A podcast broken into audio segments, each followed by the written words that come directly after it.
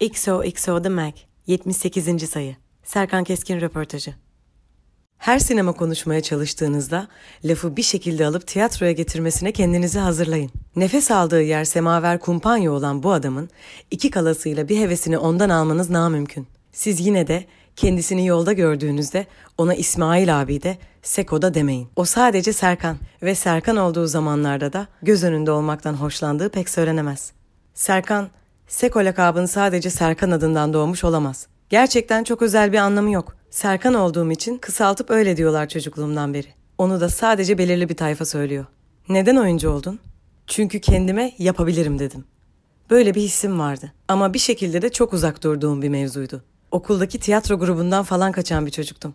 Lise biterken tam da ne olacağımı karar vermeye çalışırken bir gün bir tiyatro oyunu izledim. İzmit'te. Işıl Kasapoğlu'nun sahnelediği 6 saatlik bir Hamlet oyunuydu. Oradan çıktığımda oyuncu olmaya karar verdim. Peki o ana kadar ne olmak istiyordun? Net bir meslek fikrim yoktu. Psikoloji ilgimi çekiyordu.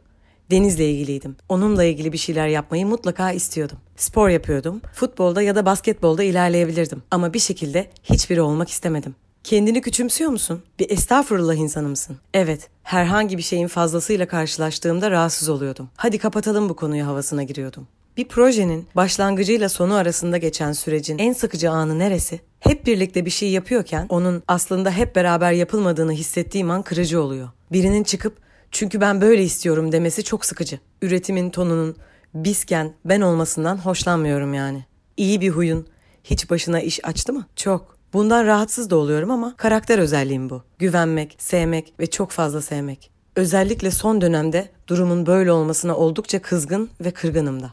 İnsanların değişmesini nasıl karşılıyorsun? İnsanlar hayat aktığı, zaman geçtiği, her şeyi hali hazırda değiştiği için değişiyorlar. Ve bu çok da normal. Ama bir şeyin fanatiği olma durumunu algılayamıyorum. Bu siyah diye bağıran birinin, bu beyaz diye bağırmaya başlaması durumundan bahsediyorum. Bu noktada evet insanlar değişebilir diyemiyorum. Zaten bu düşünceyi bu kadar savunmasaydı sorun olmayacaktı. Bir şeyin fanatiği olup fikrinden döndüğünde bu bana değişiklikten çok karaktersizlik gibi geliyor. Böyle çok örnek gördüm ve bana doğru gelmiyor.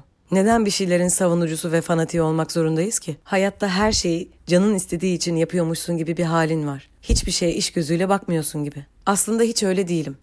Oyunculuk benim mesleğim. Hatta tiyatro benim mesleğim. Mesela dizi yapmama kararı bir tercih.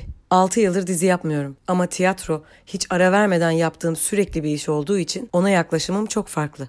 Rol de oynuyorum, oyun da yönetiyorum, projede satıyorum, turnede planlıyorum, dekorda yapıyorum, ekipte kuruyorum, tiyatroda işletiyorum. 20 senedir buradan ekmek yiyorum ve en iyi bildiğim şey bu. Geçen sene 150 oyun oynamışım. Hayatta yaptığı her ne olursa olsun ona tutkuyla bağlanan biri misin? Kesinlikle evet. Hepsine eşit, kaliteli zaman ayırabiliyor musun? Kışın daha az uyuyup daha çok oyun oynamaya çalışıyorum. Denizi çok seviyorum. Bütün yazımı ona ayırmaya uğraşıyorum. Müzik tarafında barabar var. Az önce söylediğiniz o canım istediği için yaptığım şeylerden biri müzik aslında. Hepimiz canımız istediği için bu işe giriştik ve sonra bunları insanlarla paylaşmak istedik. Bir grup kurma derdiyle yola çıkmadık. Katıldığım programlarda ve röportajlarda hep kolların bağlı duruyorsun. İnsanlarla konuşurken hala geriliyor musun? Galiba evet.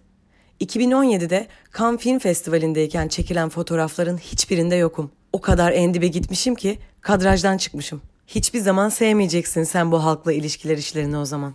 Sevmemek değil aslında. Ben sahnede Serkan olarak bulunmayı sevmiyorum. Bir rolün içinde değilsem o sahnede olmayı sevmiyorum. Serkan olarak bir şeyler yapmaktan nefret ediyorum. Kendimi çocuk gibi hissediyorum. Ne işim var benim burada diyorum. İnsanlar beni İsmail abi sanarak benden bir şey bekliyorlar. Ama ben Serkan olarak onlara fazla sert kaçabiliyorum. Ödül aldığımda teşekkür ederim deyip sahneden indiğimde kendime kızıyorum. Buna rağmen ilginç bir şekilde izleyici tarafından itici bulunmuyorsun. Bunu kasti olarak yapmıyorum.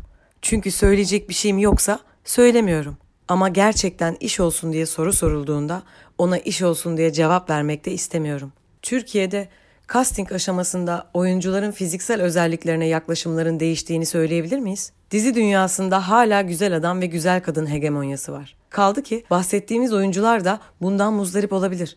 Onlara da bağımsız sinema işleri ve niş içerikler gitmiyordur. Ama ellerine senaryo geldiğinde okumayanı da var. Casting'de oyuncuları iki sepete ayırıyorlar. Bunlar bir taraf için, bunlar diğer taraf için. Dünyada da bu böyle. Güzel adam ve güzel kadın bu işin en önemli şartlarından biri. Ama biz bundan 7 sene önce dünyanın en çirkin adamları olarak Leyla ile Mecnun diye bir iş yaptık. Kimse kimsenin güzelliğine bakmadan bir işe girişti. Ne Cengiz'e, ne Ali'ye, ne bana o bahsettiğiniz güzel adamı oynatamazlar. Osman'a belki. Aramızda yine en güzelimiz o. Türk seyirci tarafından sana da yüklenen bir misyon var. Bıçkın, naif, sert mizaçlı, mahalle abisi, babacan, bizden, evet. Bana bir bundan iyi aile babası olur yaklaşımı var. Büyük çoğunluk beni İsmail abi olarak tanıyor bir kere. Ama öte yandan iyi ki sinema ve tiyatro var. 5 yıldır cimri oynuyorum. Dünyanın en ilginç rollerinden biri ve çok zevk alıyorum. Sahnedeyken televizyonda gördüğünüz adamla alakam yok. Ama sistem sana bir algı yakıştırıyor. Leyla ile Mecnun'u bugüne kadar hiç izlememiş birine nasıl anlatırdın? Anlatamam. Birkaç bölüm izle, dayanabiliyorsan devamını getirirsin derim herhalde. Ve sanıyorum bunu da birine dedim. Türkiye'de tiyatronun başına gelmiş en iyi şey ne? Işıl Kasapoğlu. Ustam. Bundan 25-30 sene önce ne işi var Shakespeare'in Diyarbakır'da denilen bir dönemde orada Macbeth ve 12. gece sahneleyen insan. 1997 senesinde İzmit Şehir Tiyatrosu'nu kurdu. O sayede orada çok donanımlı bir sahne yapıldı. Koca Mustafa Paşa'dan bir sahne alıp adını Işıl Kasapoğlu değil Semaver Kumpanya koydu. Başında 5 sene durdu, bizi yetiştirdi, orayı tamamen bize bıraktı. Ve bundan hiçbir pay almadı. Şimdi o tiyatronun 18. yılındayız.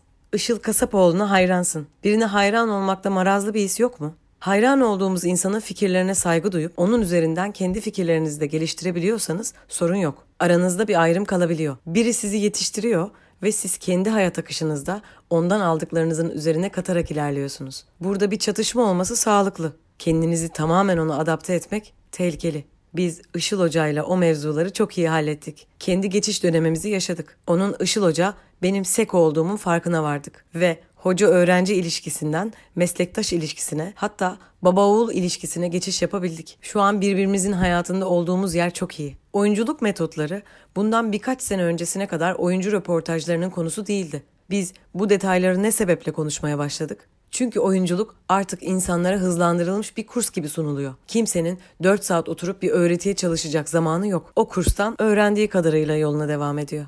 Bu arada tiyatro özelinde bir de tiyatro çok iyi bir yere gidiyor havası oluştu ya onu da enteresan buluyorum. Evet, tiyatro çok acayip bir yere gidiyor. Yeni salonlar açılıyor. 2500 kişilik salonlar dolup taşıyor ama içerik boşalıyor. Tabii ki istisnalar kaideyi bozmaz. Kaldı ki bundan özel tiyatrolar para kazanmıyor. Yapımcı kazanıyor. Ben 18 yıldır Semaver Kumpanya'yı yönettiğim için bu hesabı kitabı biliyorum. Tarihte şöyle bir şey vardır. Bir ülke siyasi açıdan kötüye gidiyorsa tiyatro salonları dolmaya başlar. Ardı ardına oyunlar sahnelenir. Ama sonuçta bu işten yine o tiyatronun başındaki adam para kazanır. Tek bir sezonda beş farklı oyunda sahne almak biraz şizofrenik değil mi? Çokça başın ağrıyordur. Aslında ağrımıyor, iyiyim. Ama geçen sene gerçekten çok zorlandığım oldu.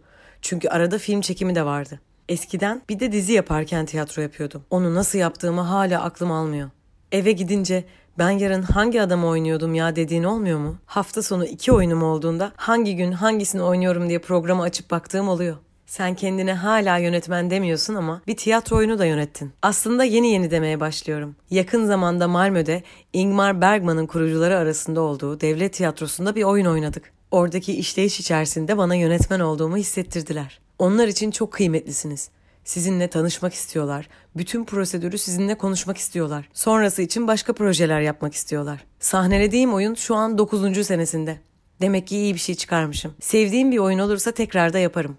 Bir şeyler yazıyor musun peki? Hiç yok o iş bende. Sıfır. Yazmaya yönelik bir korkum var herhalde. Utanıyorum. Çocukken okulda kompozisyon yazmaktan da kaçardım. CV yazamadığım için iş başvurusu yapamadığım bir dönem oldu.